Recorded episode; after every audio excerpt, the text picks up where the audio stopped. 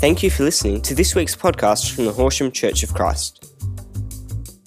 For more information, please visit our website at www.horsham.org.au.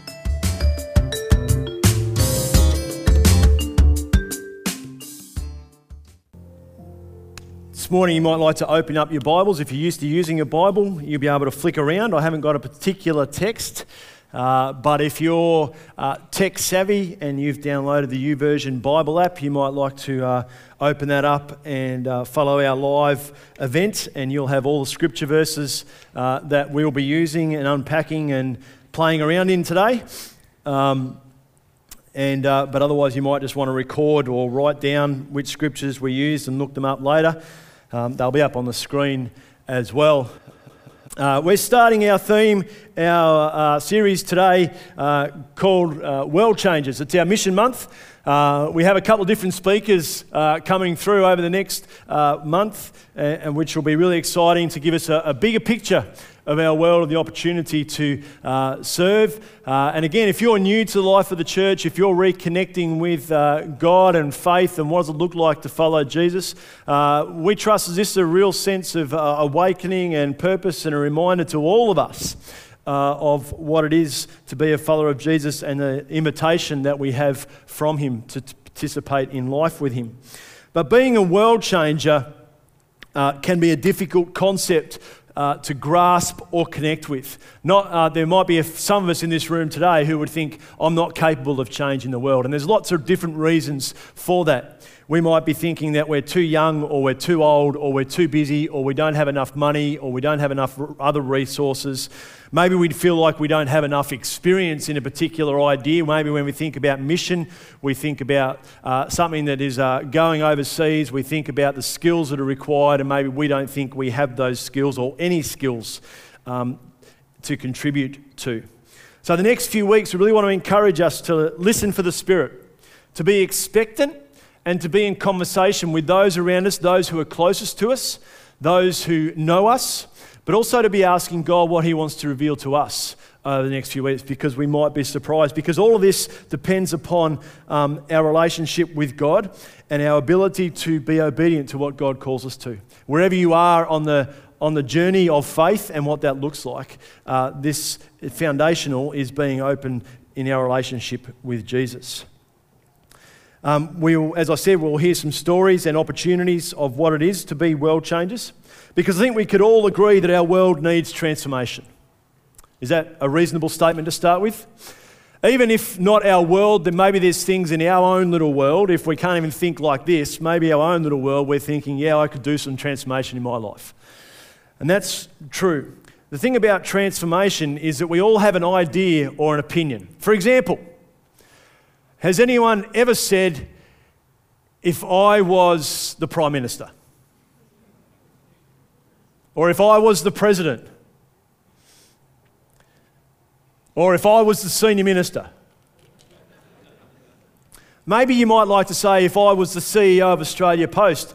Um, Andrea was looking up a website uh, the other day, and um, there was a note about postal services in Australia, it takes less time for a parcel to go from Melbourne to the United Kingdom than it does from Melbourne to Perth. That's, if that's not evidence our world needs transformation, I don't know what is. Seems ridiculous, doesn't it? Our vision as a church is to be transforming our community in the name of Jesus. That is, and we want to see that be expressed by being present, being engaged, uh, being authentic, being real, open, uh, um, listening for that from other people as much as expressing that. We want to do that by being uh, generous and courageous in the way that we lived. It's a large vision because it's not always very tangible, it's not always easy to grasp or measure. When is someone transformed? When's that work complete? And part of, the, part of the nature of it is that we realise that that work is actually never complete. As much as the work is done, as Gary said, it is finished. Jesus has done the work that needs to be done so that we can enter into a relationship with God the Father. There is still a work that God is doing in us. So the work of transformation is ongoing. It is a vision that requires imagination It is a vision that re- requires that we live courageously and generously and think a little bit differently and outside the box, even. But when we think of vision, we often think about the end result. And there are some things where the end result is perhaps tangible and easy to think about. For instance, if you're a teacher, the end result might be to help your students uh, understand maths more or to help improve their literacy. Or some might even be we want to see a student attend more classes. That might be their kind of scope of transformation. Transformation is not expressed in the same way for everybody. If you're, a, um, if you're in business, you want your business to be making a profit. So if you're struggling, you want to increase, you might want to say, well, we want to earn so many thousands of dollars this month, and that will help do A, B, C, and D. So there's a tangible result about that um, vision. When we talk about our banks at the moment, maybe we don't want to talk about our banks at the moment, but we're looking for a new vision from our banks that's more tangible than simply the end result and the dollar for shareholders. But our vision, we understand, can be a little bit difficult to grasp. But I would also say that seeing where we want to go is easy. Seeing where we want to go is easy. Getting there is often more difficult. And it's the courage, the faithfulness, the endurance, the resilience of getting there that separates the visionaries from the dreamers.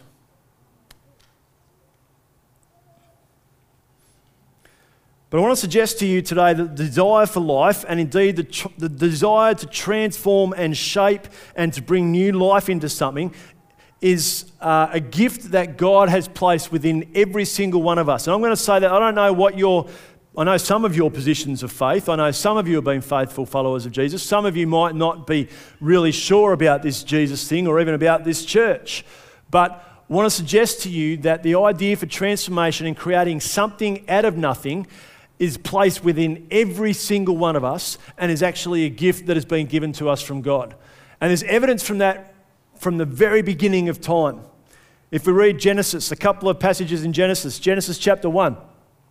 In the beginning, God created the heavens and the earth. Now, the earth was formless and empty. Nothing. Blank canvas, however you want to put that. It was formless and empty. Darkness was over the surface of the deep, and the Spirit of God was hovering over the waters. Now, even if you're not a church person or a Christian or read scriptures very much, you've probably heard the story of creation, the story of transformation, making something out of nothing. A little bit of a different tangent. Later on, uh, God calls Abram, and he says to Abram, Go from your country your people and your father's household to the land I will show you.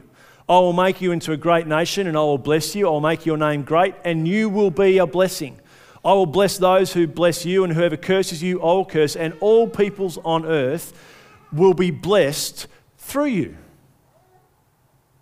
Now, how many people live with that kind of mentality? I suspect if more of us lived with that kind of mentality that God wants to bless us so that He can bless all peoples on earth through us, that would actually revolutionize a lot of places and a lot of neighborhoods and a lot of workplaces, wouldn't it? That the work that God wants to do in us actually brings transformation and blessing to the wider community. If we're obedient and willing to step into His plans and His purposes.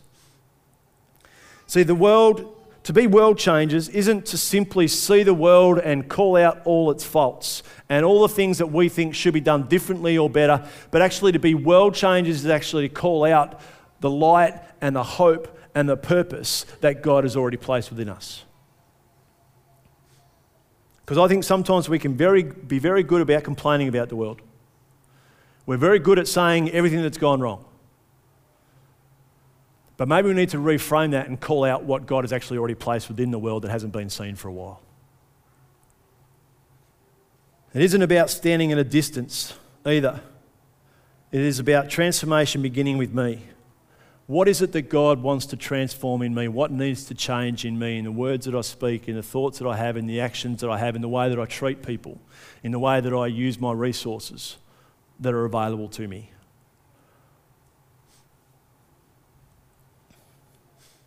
See, this shapes the individual, but it is also an invitation to bless others and therefore shape the community. I guess maybe the question is where we begin. Another familiar text.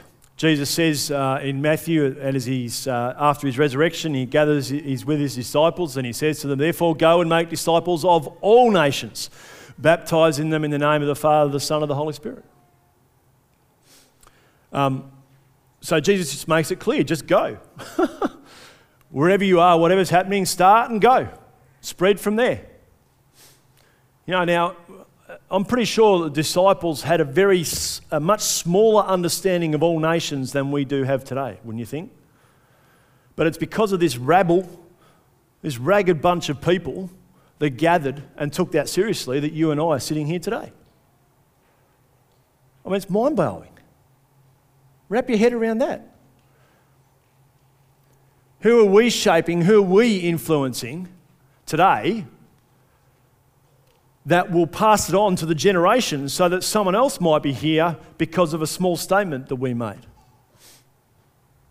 We talk about baptism, baptism by immersion, baptism by full immersion in churches of Christ. We have a baptism available to us. Yay, praise God for that. We hope to use it, but we believe in baptism by full immersion. And that awakens something within us about the call of Jesus to follow him and be obedient. In Luke chapter 24, um, this is what was written, is written. The Messiah will suffer and rise from the dead on the third day, and repentance for the forgiveness of sins will be preached in his name to all nations, beginning at Jerusalem. So, all right, this is going to go again, all, uh, all nations, but it's beginning from wherever this group of people are. This ragtag dysfunctional times group of people. In Acts chapter 1, we heard last week, you'll receive power when the Holy Spirit comes on you, and you will be my witnesses in Jerusalem and all in Judea and in Samaria and to the ends of the earth. And in case you haven't picked it up, this is what our logo represents a little bit of. Christ pours into us, we receive Christ, we accept Christ. Christ is our purpose, He is the one who reveals the fullness of uh, God. Christ comes into us, and everything ripples out from that. And where Christ is the center, Christ restores us, Christ refreshes us, Christ renews us. He is the living water, and everything else comes out of that. And wherever your beginning place is, start there. See, whatever you think about transformation, whatever you think about change, whatever you think about influence, start there. Start where you are. This isn't about being where someone else is or being the same as someone else. This is about God uh, you and God being uh, so alive and so awake that you start where you are and God stirs within you. And see, to go to the ends of the earth is only as healthy as the center. To go to the ends of the earth is only as healthy as the center. See, we can't send people overseas. We can't send people to translate scriptures unless there's healthy local church. There's no sending if there's no local church. But on the other side, we need to also be mindful of what we are currently involved in and see our lives as mission. Bob Goff describes himself as a recovering lawyer. Uh, he is a, an author, a speaker, a lawyer. Uh, I've already said that, haven't I? Um, a recovering lawyer and an activist. He's got an amazing story. He's actually the uh, chief counsel uh, for Uganda. Um, and if you've ever, uh, if you go and look him up on YouTube, he's one of the most amazing, dynamic people you'll probably ever, ever see or meet or uh, get the pleasure to hear. He's written a fantastic book called Love Does, and I think he's just released another one. Sometimes we also get the impression that if we go across the ocean, it's more noble than going across the street. I think all of heaven is leaning over the rails, hoping we'll go across the room to someone who hasn't been that easy to love. Now, understand, some of you might be sitting here going, It is good to go overseas. Yes, it is. Don't misunderstand this quote. Don't misunderstand my heart of what we're trying to say here today and over the coming weeks. We'll hear lots of stories about a broad range of world changes and mission. But one is not more noble or more significant or more important than the other. What is more significant and more important is that we are being obedient to the heart of Jesus.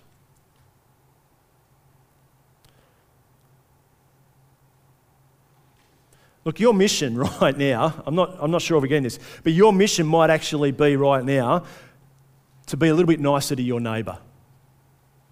That might be your mission. Your mission right now might be to treat your colleagues a little bit differently. Your mission right now could be to think about how you're using your resources and your finances and how you can bless other people with that because you're storing it all up for yourself. That might be your mission, that might be your call. But I actually want to shift track a little bit because over the recent 12 months, I suppose, I've been interested and stirred about the recent conversations around our national identity, and particularly the conversations around Australia Day. Um, this is by no means a reflection of someone who has all the answers. But I think there is some questions that we need to ask in here. Because at the same time that I don't want to dismiss overseas mission or um, yeah, dismiss overseas mission, I think also what we're recognizing is, if you haven't noticed, is that the world is coming to us. You with me here? But not only is the world coming to us, there's a whole world that we've tended to ignore and not pay any attention to. And we've been really easy to dismiss some conversations, particularly in the church. But I've noticed that um, but the period between Christmas and New Year over the last couple of years, um, our media outlets run hot with the conversation around Australia Day. That's not the time to be having the conversation. We need to be having a much more in depth broader and smarter and healthier conversation about our national identity and even Australia Day now. Because when it gets to January, we're looking for news between Christmas and Australia Day. and it just becomes emotional and volatile. Now, I don't, I don't know where you stand. I'm not asking where you stand. And I'm, just saying I think we need to have the conversation differently at the moment. Um, and I actually would argue that the national identity, and, and particularly how we've treated our Indigenous heritage and our knowledge and how we continue to treat our Indigenous people um, that have been a part of this land for thousands and thousands and thousands of years, is also being played out again nationally as we consider how we treat our refugees. Because actually, if you look at some of those conversations, there's not a lot of difference in how we treat these people. And it's pretty poor all round. And it's not that we don't care, I'm not suggesting we don't care. I just think we've become accustomed to living in fear and in safety in our own little bubbles. It's not that we don't care, but I think we've become so accustomed to living in fear that we care more about our own safety and we put up roadblocks down a city street to make us feel safer. You've got to question our motivation. You've got to question where our, uh, I guess, our framework is. Let me put it like this maybe some helpful language. Um, many of us know our national anthem. Uh, we all know our national anthem.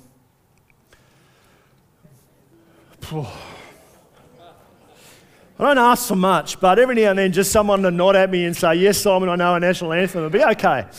Does anyone know verse 2 of our national anthem? Do you? Very good. For those who've come across the sea, we've boundless plains to share. With courage, let us all combine to advance Australia fair.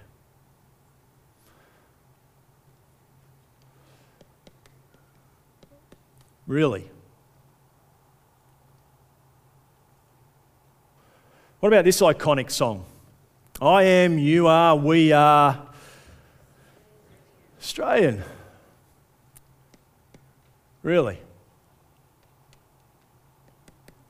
We are one, but we are many. And from all the lands on earth we come. We'll share a dream and we'll sing with one voice I am, you are, we are Australian. Do you know what part of our problem is in this? Is that we are so focused on our national identity we've lost our capacity to look at this and look at one another as people of God, created in his, in his image.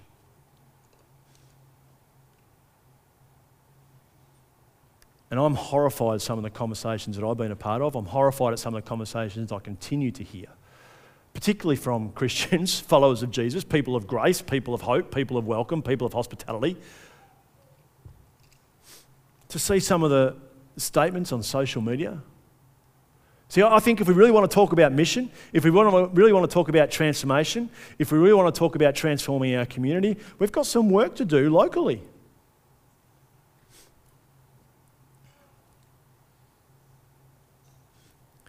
And it's I find I do struggle because um, it's a little bit different. You know, as I think about our refugees, I, I feel like a sense I'm isolated from that. It's not directly affecting me, so it's easy just to wash our hands.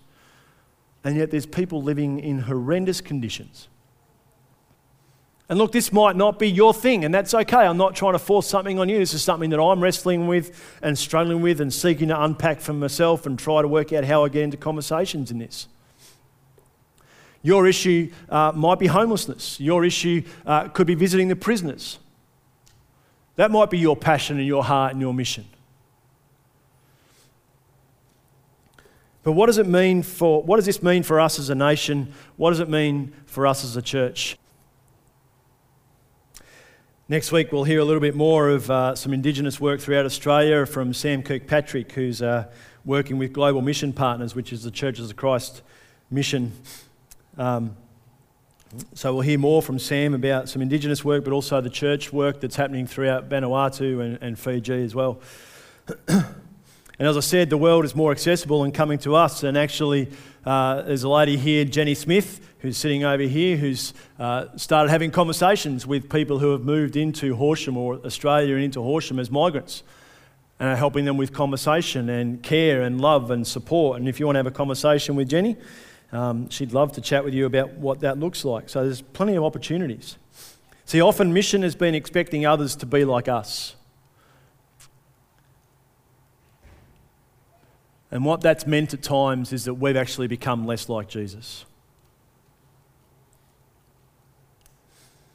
See, to assume that everyone will be like me, will think like me, it both limits the kind of relationship that we're stepping into, and actually it limits God's capacity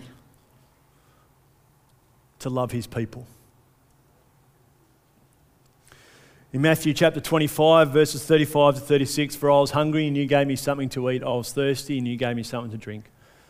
I was a stranger and you invited me in. I needed clothes and you clothed me. I was sick and you looked after me. I was in prison and you came to visit me. Mark chapter 9, verse 41 Truly I tell you, anyone who gives you a cup of cold water in my name because you belong to the Messiah will certainly not lose their reward. Luke chapter 7. He turned toward the man and said to Simon, Do you see this woman? I came into your house. You did not give me any water for my feet, but she wet my feet with her tears and wiped them for her hair with her hair. You did not give me a kiss, but this woman from the time I have entered has not stopped kissing my feet. You did not put oil on my head, but she has poured perfume on my feet. And therefore I tell you, her many sins have been forgiven and as her great love has shown, but whoever has been forgiven little loves little. And that's not actually about God's capacity to forgive, that's about our desire to receive that forgiveness. Remember, as I will bless you, so I will bless others through you. Here's one to mess with your head and your heart. John 14, very truly I tell you, whoever believes in me will do the works that I've been doing, and they will do even greater things than these because I am going to the Father.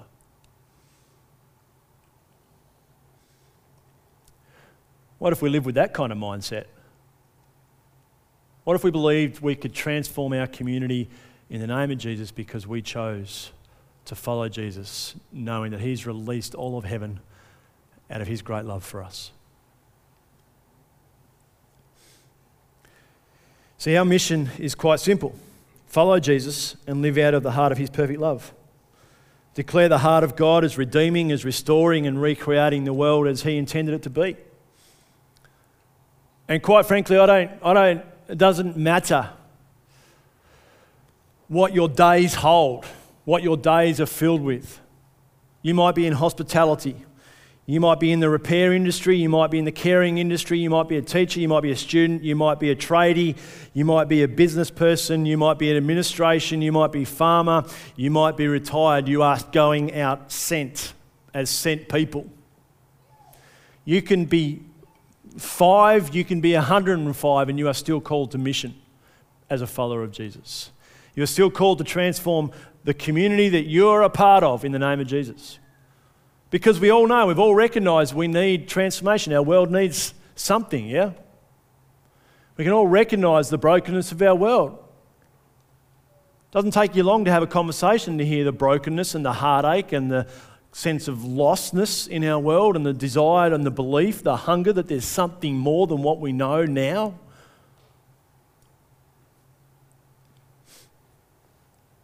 You might be going away and traveling for th- the next three months and not have a care in the world. Guess what? You're going as a sent people. And I encourage you, be attentive. See, it's not a selective call.